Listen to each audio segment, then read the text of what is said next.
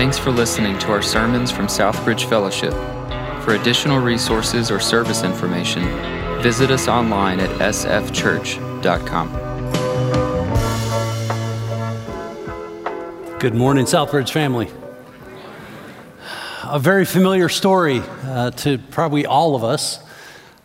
So, as we press into this uh, series, as we really draw it to a close, uh, we're, we're, drawing the net, as it were, on our chosen series this morning uh, and bringing it to a close. Next week, Pastor Scott will kick us off in a brand new series called Illuminate as we move into the next four weeks toward Christmas Day. So we really look forward to that. This morning, we're going to be in Luke chapter 5, looking at this story. And if you want to begin to turn there, uh, I want to just share some things and sort of set this time up just a little bit. Uh, there are many scholars who believe that the, the, the gospel accounts in Matthew and Mark uh, of Jesus calling his first disciples do not actually parallel with this passage uh, the calling of the disciples. Uh, the more I've pressed into God's word, the more I've, I've studied, uh, I tend to lean that way myself. I think this is a different story. I think this is a different uh, calling on these guys' lives. Uh, they also believe, really, because Jesus just became famous, well known throughout the Decapolis, throughout the region, doing many things, doing miracles and teaching, and that many disciples would follow. But then there was a unique situation here where Jesus actually called these guys to begin begin to follow him in a different capacity than simply being acquainted with him or familiar with him. And so, as we read this text, uh, it's, it's important to know that, that, when I look at it, I see, I see a before experience and I see an after experience, which I think is true probably for all of us. We have these before we come to Jesus moments, and then our life is different after. And I think we clearly see that in Peter's life, as well as Andrew and James and John, that's sort of alluded to out of this text. But as we, as we look at God's word, um, I, I want to share some things because I, I believe firmly. And then the more I press into God's word, I, I, I really believe that Peter knew Jesus before this. Uh, and, and, let me share a couple of reasons why I, I believe that's true. Um, if you look at John chapter 1, uh, don't turn there, we'll throw it on the screen. But uh, in John chapter 1, as John is writing, beginning in verse 35, look what he says. He says, The next day, again, John, now speaking of John the Baptist, right, or John the Baptizer, as, as he was referred to here, was standing with two of his disciples. And, and he looked at Jesus as he walked by and said, Behold the Lamb of God. And the disciples, the two disciples, heard him say this and they followed Jesus. Jesus turned and he saw them following and said to them, What are you seeking? And they said to him, Rabbi, which means teacher, where are you staying? And he said to them, Come and you will see. So they came and, and they saw where he was staying and they stayed with him that day, uh, for it was about the 10th hour. One of the two who heard John speak and followed Jesus was Andrew, Simon Peter's brother. He first found his own brother Simon and he said to him, We have found the Messiah, which means Christ. And he brought him to Jesus. Jesus looked at him and said, You are Simon, the son of John. You shall be called Cephas, which means Peter. I mean, John, why would John tell us that? Andrew was a, a, disciple of John the Baptist, and when he was introduced to Jesus, the Messiah, he went and he found his brother and he brought him to Jesus and, and Peter was introduced to this man. He had an encounter with this man whose name was Jesus. And so when we look at Luke chapter 5, actually we need to understand context. And so just a few verses before our text this morning, beginning in Luke 5, chapter 1, and Luke chapter 4, beginning in verse 38, and he arose, speaking of Jesus, and he arose and left the synagogue, and he entered Simon's house. Now, Simon's mother in law was ill with a high fever, and they appeared, appealed to him on her behalf. And he stood over her and rebuked the fever, and it left her. And he immediately, and immediately she rose and began to serve them. Get this. Peter had met him. Now Jesus is at his home doing incredible things. He's heard him teach. He's, I'm sure, seen miracles that have taken place. But something unique happens in our text this morning. And I think what we begin to see is, is Jesus' real invitation to the mission to which he's in, invited us. Because I think here we begin to see that Jesus would call these men to begin to uh, live life in a, in a full time discipleship relationship with Him. And that over the next three to three and a half years of, of His public ministry, Jesus would teach them what the New Testament church will look like. And so, as we unpack this, I just want to share that with you because the mission that Jesus invited them to is one that he himself has demonstrated to these guys, ones that they lived out and that we exist today because of what Jesus taught these guys to do. So, uh, beginning in Luke chapter 5 and verse 1, let's just look at the text we saw it depicted, but let's just look at what God's word says right here. On one occasion, while the crowd was pressing in on him to hear the word of God, he was standing by the lake, or really the Sea of Galilee is what it is, and, and he saw two boats by the lake, but, but the fishermen had gone out of them and were washing their nets. Now, this is a little different story than we get in Matthew and Mark. That's why, again, I think it might be different. Um, Matthew and Mark tell us that they were casting their nets because they were fishermen. Here, Luke is very specific. Uh, he's a details guy. And he's telling us that they spent all night fishing and now they're just there. They're washing their nets, they're mending their nets, caring for them, getting ready for that night to go back out because fishermen would fish at night. They didn't fish during the day, they didn't fish near the shore, they fished out in the deep. So, so here we have uh, verse 3 getting into one of the boats, which was Simon's. He asked him to put out a little from the land and he sat, uh, sat down and he taught the people from the boat. And when he had finished speaking, he said to Simon, Put out into the deep and let down your nets for a catch. And Simon answered, Master, we toiled all night and took nothing. Hang on to these words. But at your word, I will let down the nets. And when they had done this, uh, they enclosed a large number of fish and their nets were breaking. They signaled to their partners in the other boat to come and help, and they came and they filled both the boats so they began to sink. But when Simon Peter saw it, he fell down at Jesus' knees. Hang on to verse 8. If you're still there, just. Uh, but when Simon Peter saw it, he fell at Jesus' knees, saying, Depart from me, for I'm a sinful man, O Lord. For he and all who were with him were astonished at the catch of fish that they had taken. And so also were James and John, sons of Zebedee, who were partners with Simon. And Jesus said to Simon, Do not be afraid. From now on, you'll be catching men. And when they had brought their boats to land, they left everything and followed him. I could only imagine that moment, that defining moment in Peter's life that he toiled and toiled and got nothing. Only all of a sudden to have his whole life turned upside down I think when we begin to understand this text and we begin to understand the mission to which Jesus has called us, we understand that to fulfill the mission, to be fishers of men, there's some things in this text that it tells us that we need to embrace and, and we need to understand. The first is that we must see Jesus accurately and we must respond accordingly. Uh, I, I completely stole this from Pastor Scott. Uh, you've heard him say this before, and I love it because uh, this is how he defines worship. Worship is seeing Jesus accurately and responding appropriately. And, and I think that happened in Peter's life in this moment in a way that he had never experienced before. Verse 8, but when Simon Peter saw it, circle it, underline it, highlight the word it. What is it? I don't think this has anything to do with the fish. When Peter saw it, what did he see? What, what did he catch a glimpse of that, that radically changed his life? I believe that it was a true understanding of Jesus the Messiah. I think there was a moment right here in Peter's life that it all came together. Uh, think of what had just happened, right? Peter's the fisherman, and I've been out fishing. I've, I've done the things that I know to do, and, and I got nothing. Jesus says, Hey, let me, let me sit in your boat and teach because it's kind of hard for these people to hear. I think Peter was willing to give Jesus the boat to teach, but when Jesus said, Let down your nets, now he's stepping into Peter's world in a way that Peter was a little uncomfortable, right? It's like, uh, Hey, look, preacher man, I get it. You're, you're the preacher, you're the teacher. You do the preaching, you do the teaching. I'm the fisherman, I got this. You know what Jesus showed him in that moment? Without me, all things are impossible when you're just doing it on your own. But with me, Peter, all things are possible.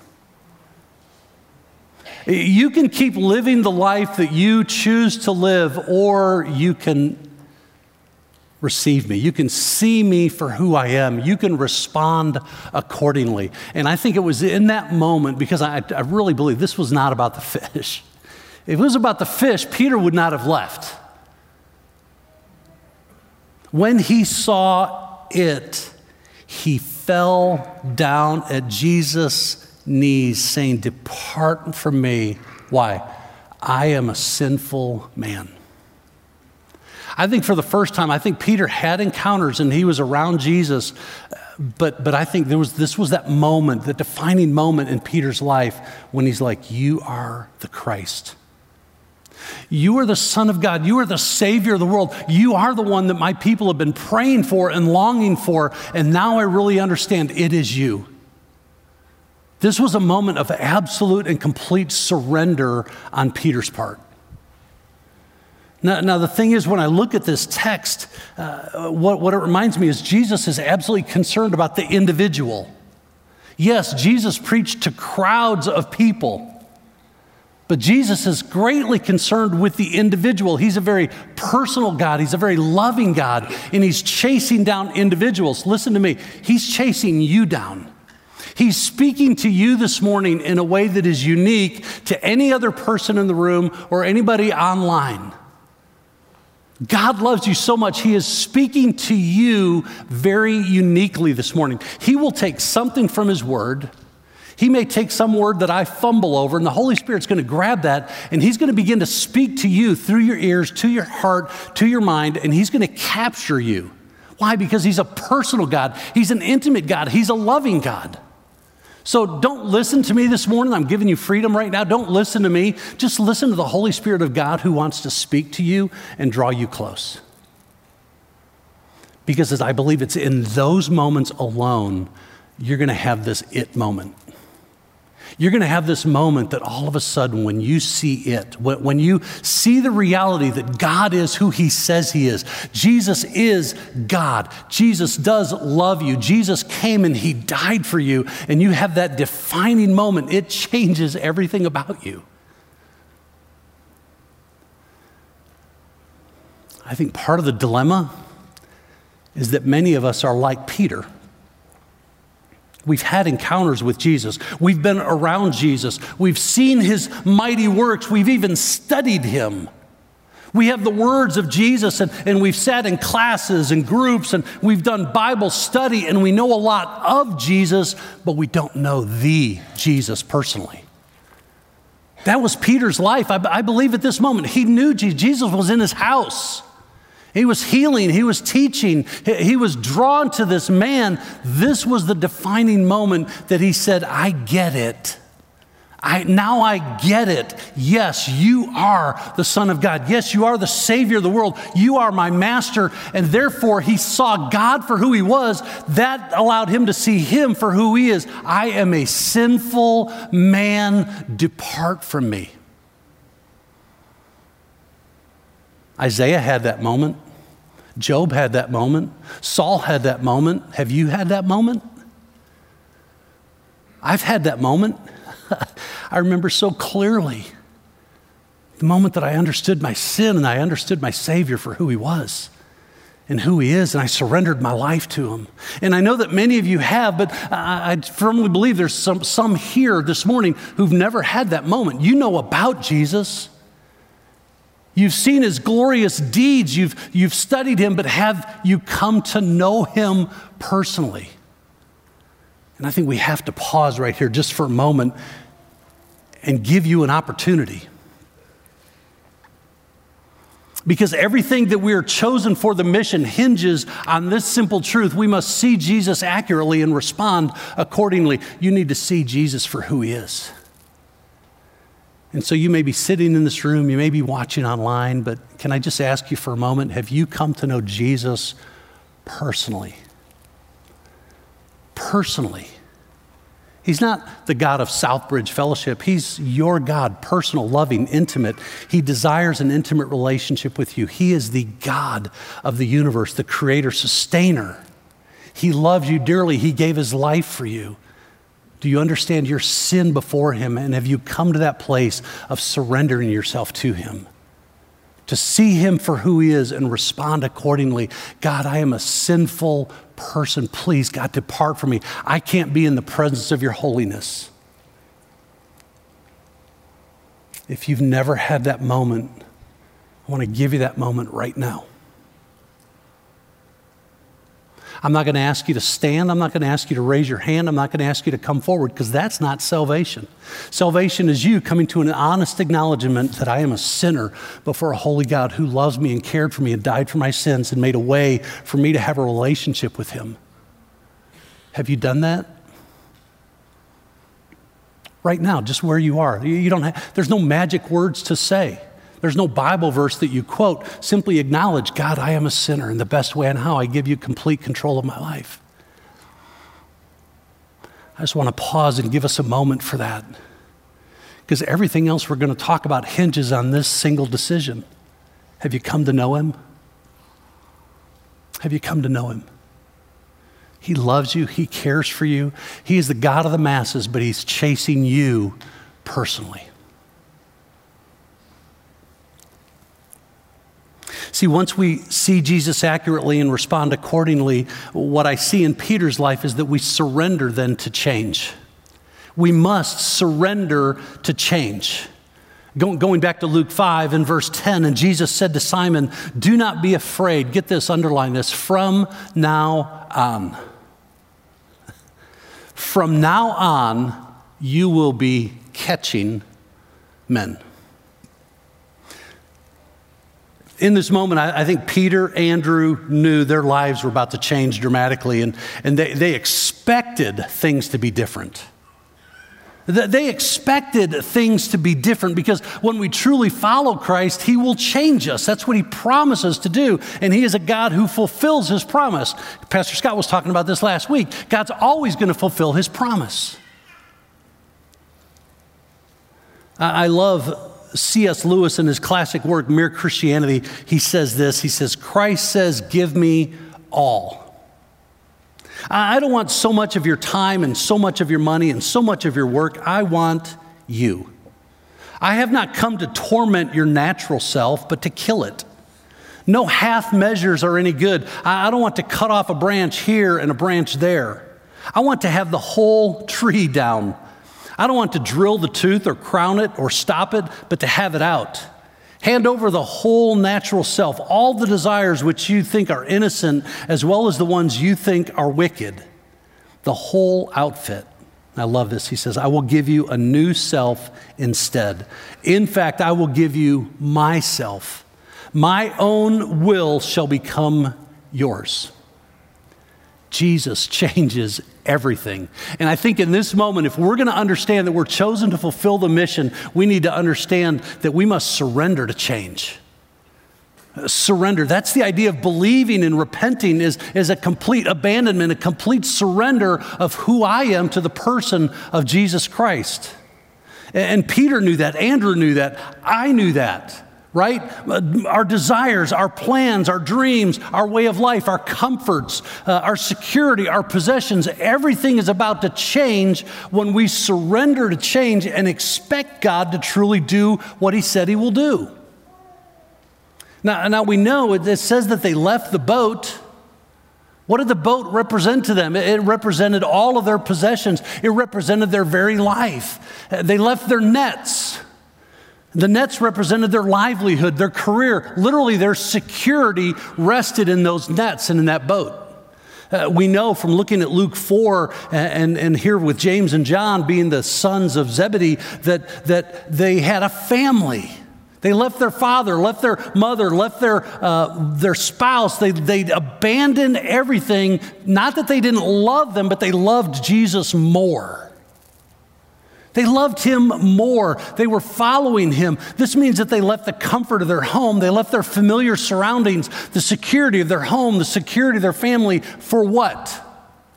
For the mission of Jesus. They, they left it all for the mission because they were what? They were willing to go fishing, but not for fish, but for men.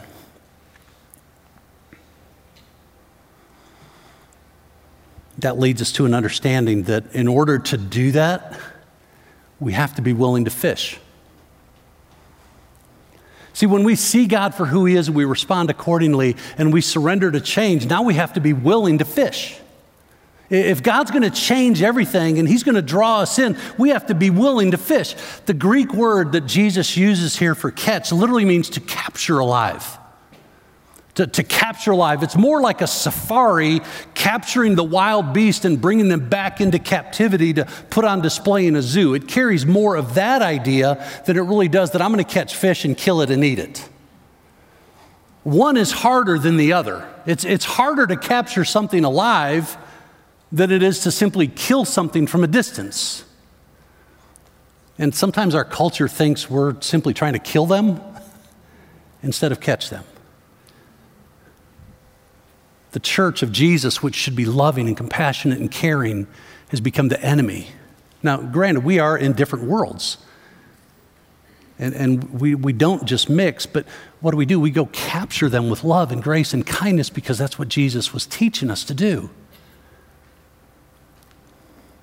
So I learned a long time ago that there's a difference between fishing and catching fish.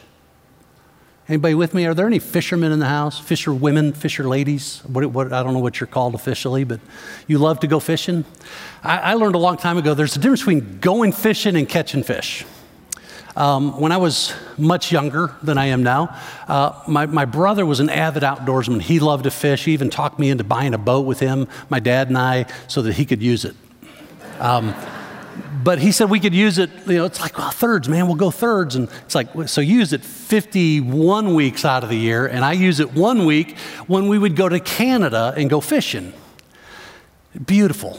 The last 40 miles of our, of our drive was, was old loggers runs. We end up in this area up in Ontario, absolutely gorgeous, way away from everything, just living off the land, and it was, a, it was a great time. That was my one week I got the boat. Um, but I learned just because I love to be with him, so I would go do this stuff because I love to be with him. And what I discovered is that I liked to go fishing because going fishing involved chocolate chip cookies and Mountain Dew.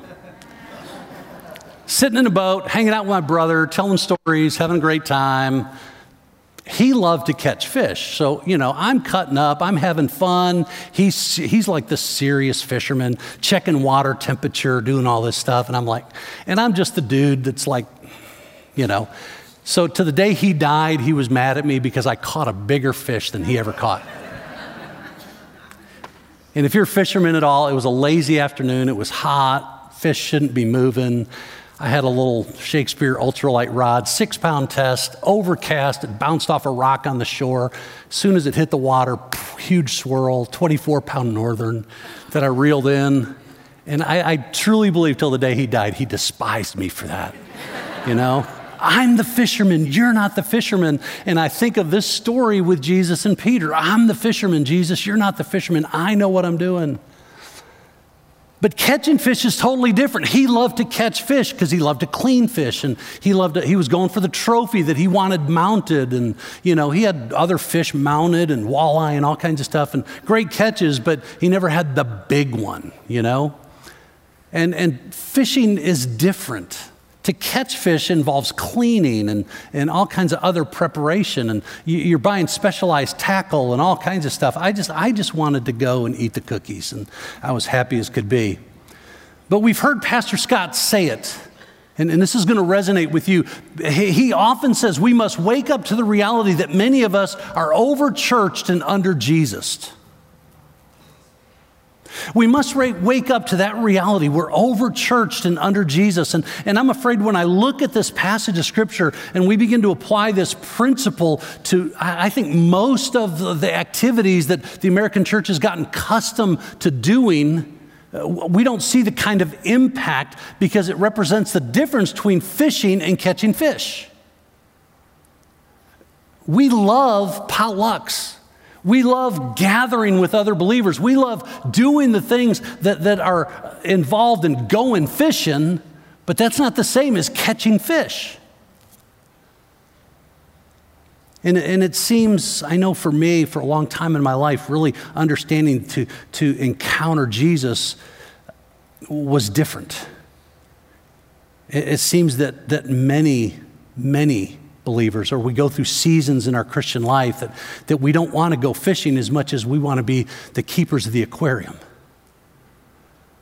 I've joined church staff a few times, and, and the more I look back on some of those experiences, they wanted someone to come and be the keeper of their aquarium, but they didn't want to go fishing. They loved that I was passionate about evangelism. They loved that I was passionate about seeing people come to church, but ultimately, what they were concerned with is that you keep our bubble happy. Some of the most frustrating years in ministry for me. And, and so I started thinking through this as I was reading through the text and studying this passage, and, and I, I kind of came up with a list of, of keeping the aquarium and going fishing. Can I just share some things with you? Uh, keeping the aquarium, the water is clean and it's filtered. When you're keeping an aquarium, the temperature is very controlled. Uh, when, when you're keeping an aquarium, we choose the pretty and the elite fish. I'm amazed at how much money people spend on pretty fish only to have swimming in a glass home in there. It's like, okay, there, there's something strange here. I don't know. But, um, but we like to choose the pretty fish, right? One person can maintain an aquarium. If we get the right pastor, if we get the right staff, they're going to maintain the aquarium and we're, we're going to be good, right? Uh, in order to add more fish, we, we get a bigger aquarium. Uh, it, and keeping an aquarium, looks are very important. Uh, when keeping an aquarium, we stay indoors in our comfort. Involves really very little time, considering all. But when, when Jesus invites us to go fishing on the open sea, here's just some things that some of my observations. The weather can get really uncomfortable. If you ever watch some of those fishing shows, the one off the Outer Banks, Wicked Tuna, and some of those. I mean, you, you get a sense of what it was to be a fisherman out on the open sea. Uh, the fish smell. I don't know if you ever noticed that. Anybody notice that? Fish smell. I, I don't know how people eat that stuff, right? I don't mind fish as long as it doesn't taste like fish. But fish, fish can smell, fish get stinky. Sometimes that rubs off on us, and the fishermen then get stinky. Sometimes we catch weird looking creatures. Anybody knows that? So it's better done with a team. I love that. There's a principle here when, when you read through this. Jesus was inviting others to do this with him. Did you notice that? Come and go with me. We're, we're going to do this together. We're better. Listen to me, Southbridge. We're better together. Look at your neighbor. We're better together. But we're better doing these things together. We're better doing ministry together. You know what? There's also uh, a greater risk. Uh, when you go out in the open sea, there's greater risk. Water's going to get in the boat. People can fall out. Or if you're with my brother, he may try to push you out. There was some of that kind of stuff going on. That was our life. Whether it was a boat or a golf cart, the joy was trying to see who could push the other out. I mean, life was an adventure, right? But, but it's because we're out there but also we go out where the fish are. If we're going to go fishing, we have to go out where the fish are. There's something I noticed about spending time around water. If people are on the shore fishing, they want to be out in a boat. The people who are out in a boat go up by the shore. It's the weirdest thing to me. I mean, now there's deep sea stuff and all that, but a lot of guys who are into trolling and, and fishing seriously, they, they like trolling, they start casting toward the shoreline and pulling out because fish go in to kind of feed. But at some point, we have to get off the shore and we have to go out where the fish are. When I read this, it was, it's interesting because Peter has this moment of surrender with Jesus he has this moment, and immediately Jesus invites him to participate. I want you, I want you to see this because I think this is incredibly important for us as a New Testament church. They received the ministry of Jesus, and then Jesus immediately activated them to be participants with him in his ministry. No theology class, no training. They hadn't memorized the four spiritual laws or steps to peace with God, or they're not wearing gospel bead bracelets. None of that stuff has happened. Jesus simply invited them to come and participate. Come and do this ministry thing with me. And while we're doing it together, I'm going to teach you everything you need to know. I will equip you along the way. To build that out just a little bit more, we see that this picture that Jesus gives us is simply this. Once you become a recipient of the ministry of the church and the ministry of Jesus Christ, you are now called to be a participant in the ministry of the church with Jesus. You receive the ministry, you receive the gift, and Jesus immediately invites you to now participate. But we've kind of gotten into this comfortable stance. Well, I'm not smart enough. I'm not good enough. Once, once I do this, or once I do this, or once I've, you know, once my home is clear, once I become an empty nester, once I have enough training, or once I do this. There was none of that. They immediately became participants in the ministry. What did they know? They knew that Jesus is the Messiah of the world and he loved me.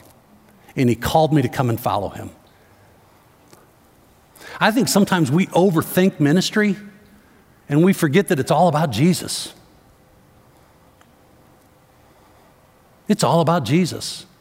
I've done personal evangelism with some incredibly smart people.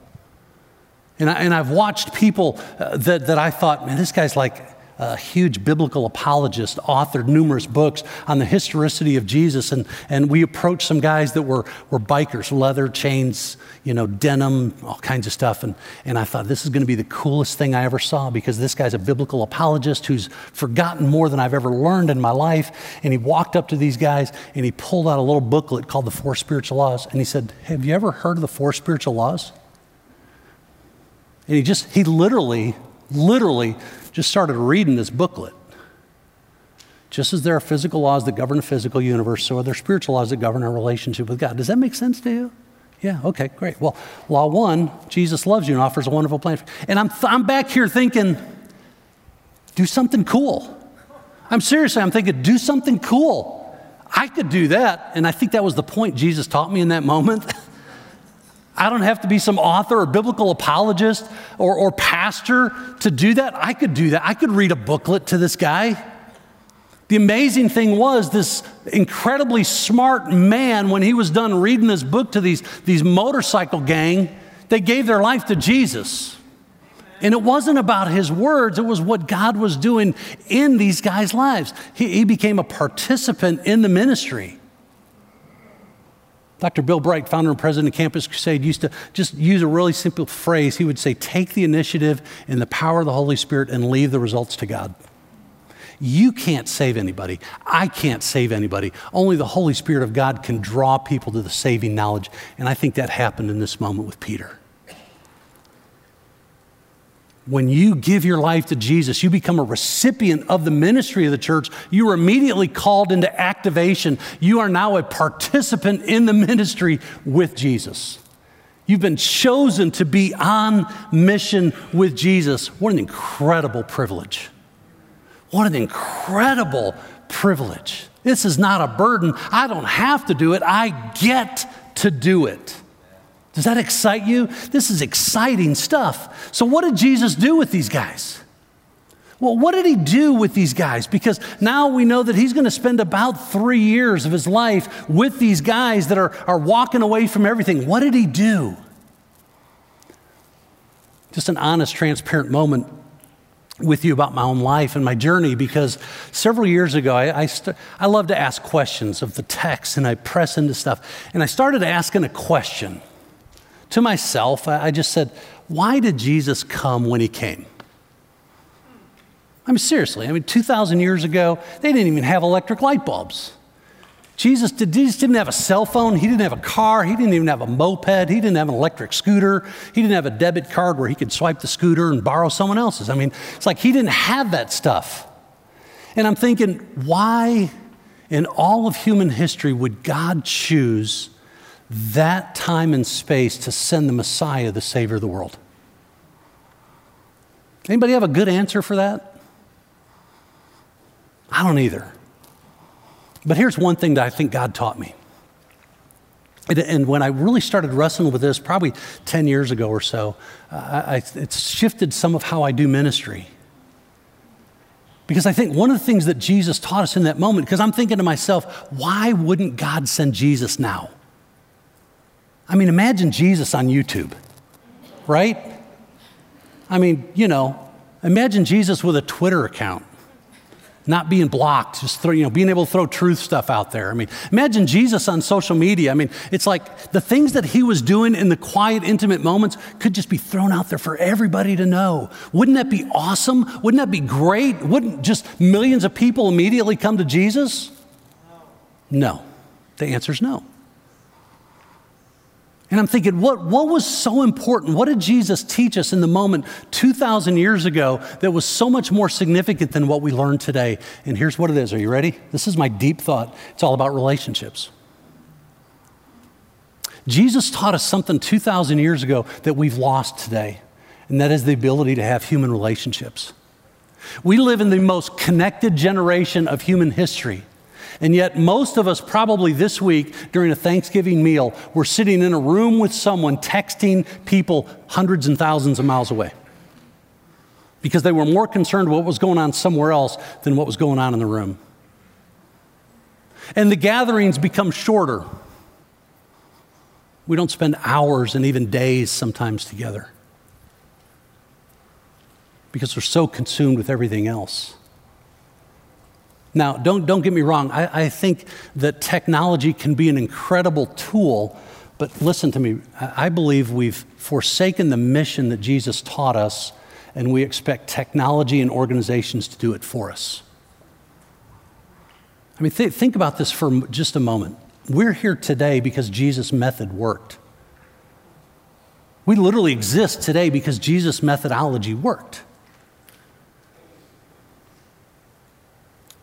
When I look at, at where we are in all of human history, we have more stuff for the cause of Jesus than we've ever had in human history. One book, The Life and Ministry of Jesus, revealed right here. We have hundreds of thousands of books written about this book. we have more radio, we have more podcasts. For some of you, you'll understand this. We've had eight tracks, we've had cassettes, we've had vinyls, we've had film strips, we've had flannel graphs, we've got DVDs, we've got MP3s, we've got podcasts, we've got all kinds of stuff under the sun. We've got more. We probably have more Christian radio stations in the Raleigh market than any other thing. I'm serious. I mean, they're all over. We have more Christian stuff, but listen to me. I believe we have more Christian stuff in, in, in our culture right now than ever in human history, and yet we're making more or less impact for the cause of Christ than ever before. Why? Because we have abdicated the responsibility that Jesus taught us through human relationship, and we've abdicated that to organizations. Oh, the church will do that. Andrew's going to come up with some great marketing plan and we're going to do, you know, we're going to do all this stuff. And the church is over marketing. That's why we are over churched and under Jesus. Because Jesus didn't call these guys to church, He didn't call them to Bible study, He called them to Himself and he trained them and he equipped them. There was prayerful selection that took place. Matter of fact, when we look at it in Luke chapter 6, verses 12 and 13, uh, Luke tells us specifically that, that he gathered his disciples, right? Uh, and he spent all night praying. What was so important that he spent all night praying? He was in prayerful selection. It says, and then he chose for himself 12 that he would begin to invest his life in. If Jesus thought it was so important that he prayed all night and then chose 12, that he would begin to impart the mission of the relational discipleship and to begin to leave this ministry with them, don't you think it's important for us? Amen? Somebody? Come on. It ought to be important. Mark chapter 3 tells us a similar type of situation, and it says he called his disciples and he chose them, and get this, that they might be with him. He chose the disciples that they might be with him. Mark chapter 3, verse 14, that they might be with him. Do you know what it means to be with somebody? If I went with Pastor Brad and Brad goes, Hey, Dave, come go with me to Wilmington. I'm going to go, Where's Wilmington? And he goes, That's my hometown over on the coast. Okay, great. I know this great video store that I used to work at, and I know all this great stuff. I'm going to take you, I'm going to show you all about. Now, the idea of going with someone, think of all that implies.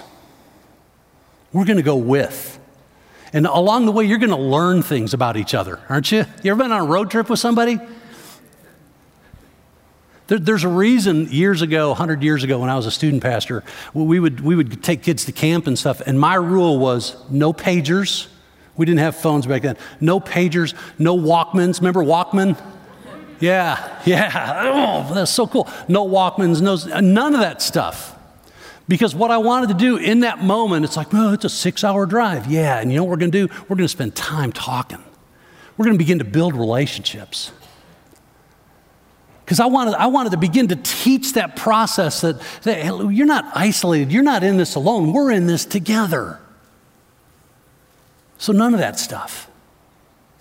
Because we're going with one another. And, and all along the way, you're going to have adventures like our students when they went on a retreat a few weeks ago. They had, they had a few adventures, right? The bus broke down. Some ladies stopped and they thought they were trafficking kids and they called the police. It's like, are you kidding? This is an adventure. Why? Because we're with one another. And in, the, and in that process, right, yeah, you're what, six hours late getting to your retreat? You had dinner at 11 o'clock. It's like, you know, they're improvising along the way. Why? Because we're with each other. We're with each other. We're learning things along the way because we're in this together. That's what Jesus did with these guys. Come and go with me. I want you to be with me. And while we're going with one another, I'm going to teach you, I'm going to equip you to do what? To release you. Because then we end up in Mark or Matthew chapter 28.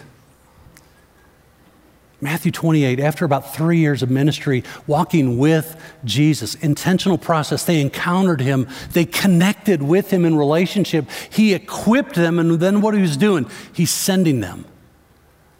You've encountered Jesus, you've connected with him. Jesus has now equipped these guys. What's he going to do? He's going to release them. I'm going to send you. You're going to go multiply. And it worked. Matthew 28, and Jesus came and said to them, This is the disciples. All authority in heaven and on earth has been given to me. Go therefore and make disciples of what? All nations. Baptizing them in the name of the Father and the Son and the Holy Spirit, teaching them, this is the equipping part, right? Teaching them to observe all things. This is obedience. Now you're beginning to live it out. I'm teaching you, but I'm loving you and I'm demonstrating. I'm letting you try it. Now you go do it teaching them to obey all that I have commanded you. And behold, I am with you to the end of the age. Jesus was on a journey with these guys. He invited them to go with. He invites us to go with, to be participants in the ministry. So, are you ready to go fishing? Let's bow our heads in an attitude of prayer as we close our time this morning. With your heads bowed, your eyes closed, not looking around, I just want you to listen for a moment. Not to me, I want you to listen to the voice of God. He loves you, He cares for you. He's speaking to you very quietly right now. And I believe some of you earlier in the, in the, the morning, when we took a pause, some of you just need to come to that place of trusting Jesus. Maybe you did this morning. I want to celebrate with you. I want to help you grow to be the person that God created you to be. I'm going to ask you to seek somebody out. You can stop by the first time guest tent, or you can come see me, or one of our other leaders, or somebody in this room that would love to just know that, that this morning you've trusted Jesus. You've encountered Jesus, you've been involved, but this was a defining moment in your life this morning. For some of you, you're just sort of realizing it's, it's time to get engaged, to get activated. I've been a recipient of the ministry. Now it's time to, to step up and begin to be a participant. What is God calling you to do? We'd love to help you discover that.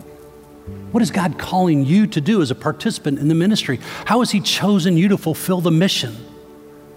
God, all throughout this room, you're speaking to hearts in very unique ways. God, help us listen. Help us listen to what you're teaching us right now. And Lord, for all these things, for all your goodness, for all your mercy, for your grace, your salvation extended to us through the blood of Jesus Christ, we praise you. Lord, with a thousand hallelujahs, we are your children. We're surrendering to change. We're willing to fish, God, and we just want to praise you because you are such a great and a mighty God. None but you. Let us praise you. Let us live for you because you have chosen us to be on mission with you. And we surrender our lives to you in Jesus' name. Amen.